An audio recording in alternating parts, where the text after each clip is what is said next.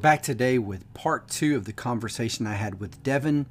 We're going to pick right back up where we left off yesterday with that conversation on how to read the Bible. This is another bonus podcast of the Illuminated Word how to read the Bible, read it for all it's worth, tools to equip you in your walk with Christ. So here's part two of the conversation we started with Devin yesterday. Hope you enjoy.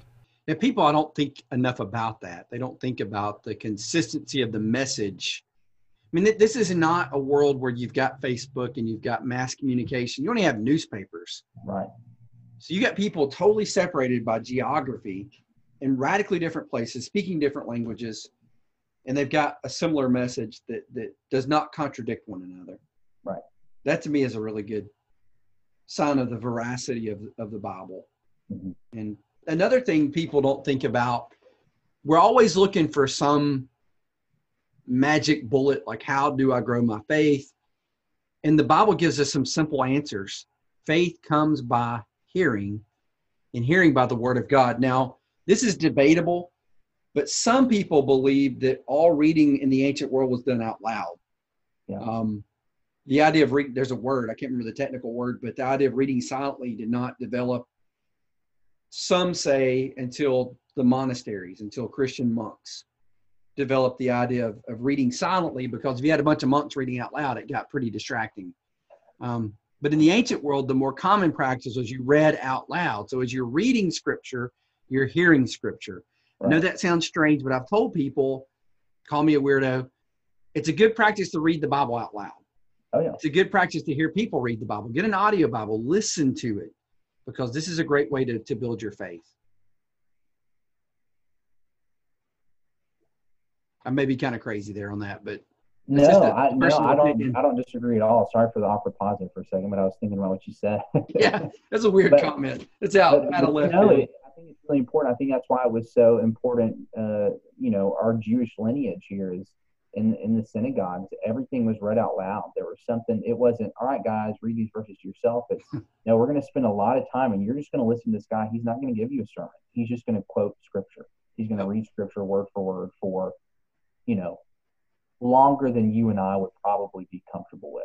Right. Uh, and it was beneficial because you know Jews knew their Old Testament laws. Uh, they knew what was in their Bible, and that's something we've kind of lost. I think at Westgate we do a pretty good job of, of of spending time and reading Scripture out loud. I think that's one of the things I've loved about Westgate so far. But I wonder, I hope, and I wonder if we're doing that in our personal lives as well, making sure we are hearing God's word often. That's a really good point. I mean, my druthers would be, I'll show my cards here on this one, but my druthers would be in our services if we had a reading for every part of the Bible at every service. Yeah. I know we got, I know we have a reading for the sermon, but I would love to have an Old Testament reading, you know, a, a Psalm and a New Testament reading, you know, pretty much every service. So if our sermon was going to be from the Old Testament, we'd have a New Testament reading. But I, I, love the Psalms because that's the church's song book. I know Right. once again I'm off the beaten path here, but um, it just triggered a, a thought that I, I, I love the idea of public reading of scripture in our services. Um, Yeah. more traditional churches do a really good job with that.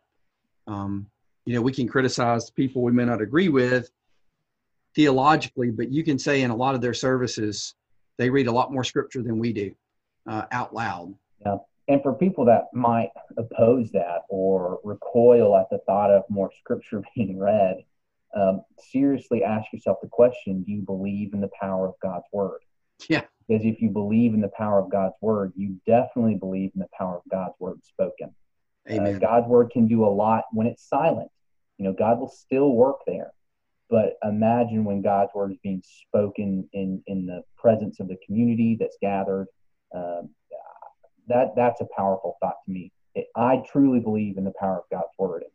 I believe that it's when it's verbalized, when it is allowed, that there is a certain uh, power to it. it- one day maybe we'll, we've had, if we have time in another video, I would like to chase a rabbit because I have a theory based on some research I did in in my master's thesis about the place of the word in the service, and it, it actually tracks with Leviticus. This is a weird point, but how the the word acts as the knife that cuts.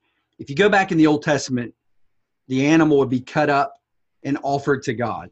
the whole burnt, the olah offering, the whole burnt offering to God. You would cut the animal up with a knife. And I just find it fascinating that the book of Hebrews calls the word of God a knife. Mm. So the, the, the, the word comes in and exposes you for who you are. And you offer yourself up as a living sacrifice before the Lord in the yeah. in the liturgy of the church. And you come to the Lord's table to celebrate fellowship with God, um, the fellowship offering. So there's a once again, I'm, I'm going off, but this is why the Old Testament is so important because these images and these shadows and types come flooding into the New Testament and they make more sense. Mm-hmm. Of places like the book of Hebrews, like what the Hebrew writer is talking about. Right. I, I totally agree. Do you want to, for a couple of minute, minutes, just maybe run over what we're going to be doing? What is the Bible? Yeah, let's do it because I know we've been talking a while and I've really enjoyed this. I hope everyone's enjoying it. Yeah. Uh, I am looking forward to this. This is going to be fun. But um, you know, we got 66 books, right? But but they're not all the same, right? I mean, they're, they're very different. So as you look at this 66 books, 39 old, 27 new. Um, what? Okay, Devin, I know you're a languages guy. You like biblical languages. I'm in a class right now in intensive in Hebrew that at times I curse my existence, uh, but it is beneficial. Uh, why? Why does that matter? You think languages? Um, well, it, it, has something to do with the books that we have. We have books that are of different genre. Uh, so you'll know from Hebrew, Hebrew poetry is a lot different than Hebrew narrative. And knowing the language being used there, Hebrew specifically, and then you have parts of Daniel, that's Aramaic, I believe. There's, yeah. Is there any other Aramaic in the Old Testament? there may be. I know Daniel's got some Aramaic, and there may yeah. be there may be more, which is cool. What? Why do you think it's cool? There's Aramaic in Daniel. Like, what? Why would that be a cool sidebar? Well, it's a, it's a spoken language, right? Yeah. It's a little bit different than our traditional, more scholarly Hebrew. Yeah. Aramaic's going to be like the talk of the street, like uh, you know, Daniel's one of those books they're passing around on the street, you know, kind of thing. Yeah, and it's cool because they're picking this stuff up in Babylon. Yeah. You know, this this is a development in Babylon, so it makes sense. It being Daniel, it actually proves to me they're speaking this colloquial, down home Aramaic in Babylon where they're picking it up, and it just makes sense. Okay, this book was written in Babylonian captivity. It just yeah. verifies even more that yeah. Daniel is true. Well, and, and, and it even gets more so when you get I don't know if more so, but um, because Greek is such a at one point was such a prolific language, so many people were using it. It went through so many stages of development uh, that we can trace. Um, Greek is such a deep language, and when you really know what an author is trying to say, you know, w- when me and you read uh, a letter from a friend, we don't really pick apart the English, but they did that in the Greek they paid attention to how certain words were used. They paid attention to the frequency of words and maybe the, and a point that was being emphasized to that. They paid attention to the verbal aspect, which I know is something people don't care about, but it's something that I think is important to talk about when we get to it. Um, yeah. All of those things were involved in reading Greek. And uh, we've lost that a little bit as time has moved on and we've moved away from the importance of language.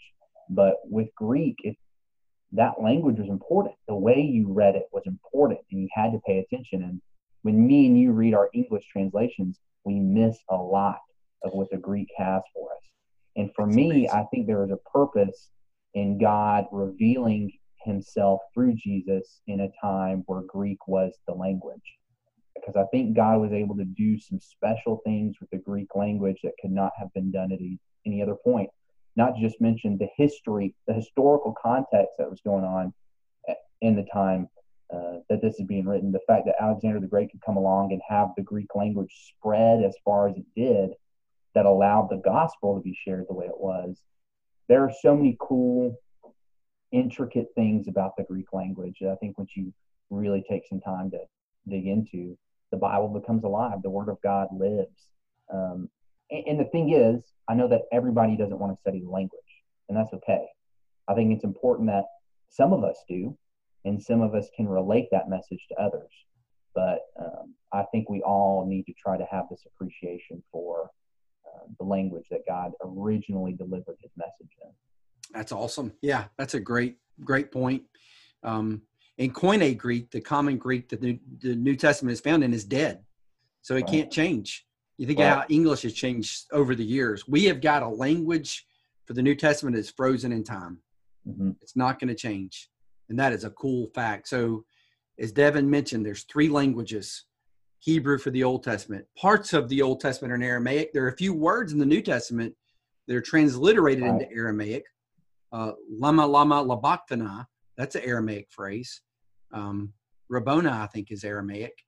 Uh, Talitha Kuma, that's a that's a Aramaic phrase. So you've got a few Aramaic phrases left in the New Testament. So Old Testament predominantly Hebrew, few places of Aramaic, New Testament pretty much all Greek.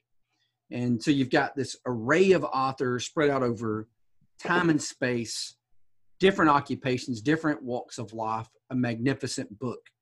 And so I'm looking forward to this study. Uh, we just want to kind of give a basic introduction today to whet your appetite, get you excited. Hopefully, we did that. Hope we didn't run you off. Um, and we're looking ahead. I'm going to scroll down. I don't want to make everybody uh, sick as we scroll, but I'm going to scroll down and we're going to see next video next week. We're going to come and take on authorial intent. What did the author intend?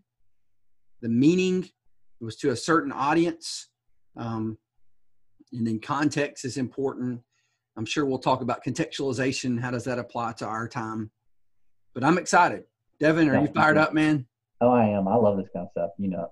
Oh, I know it's a it's a it's an easy question for you. I know you're excited. I'm so thankful to Devin for coming up with this idea for developing these topics. Um, his passion is going to come through in these videos, and I'm just excited we can spend this time together um, and make the most of the time God's given us as we're kind of doing the social distancing and uh, using our gifts and talents to bless the church. And I guess, Devin, you got anything to say in closing before we close it out? And no, thanks, Chris. I appreciate you doing the study with me, and I think thankful for anyone that's watching or will watch or will share the video with others. That hopefully you know people that want to know how to study the Bible, and uh, you can share the series with them, and y'all can talk about it. This could be a really good talking point for you and, and people you know. So, um, yeah, hopefully we'll see you soon. All right. God bless, Devin. Thank you, brother. See y'all.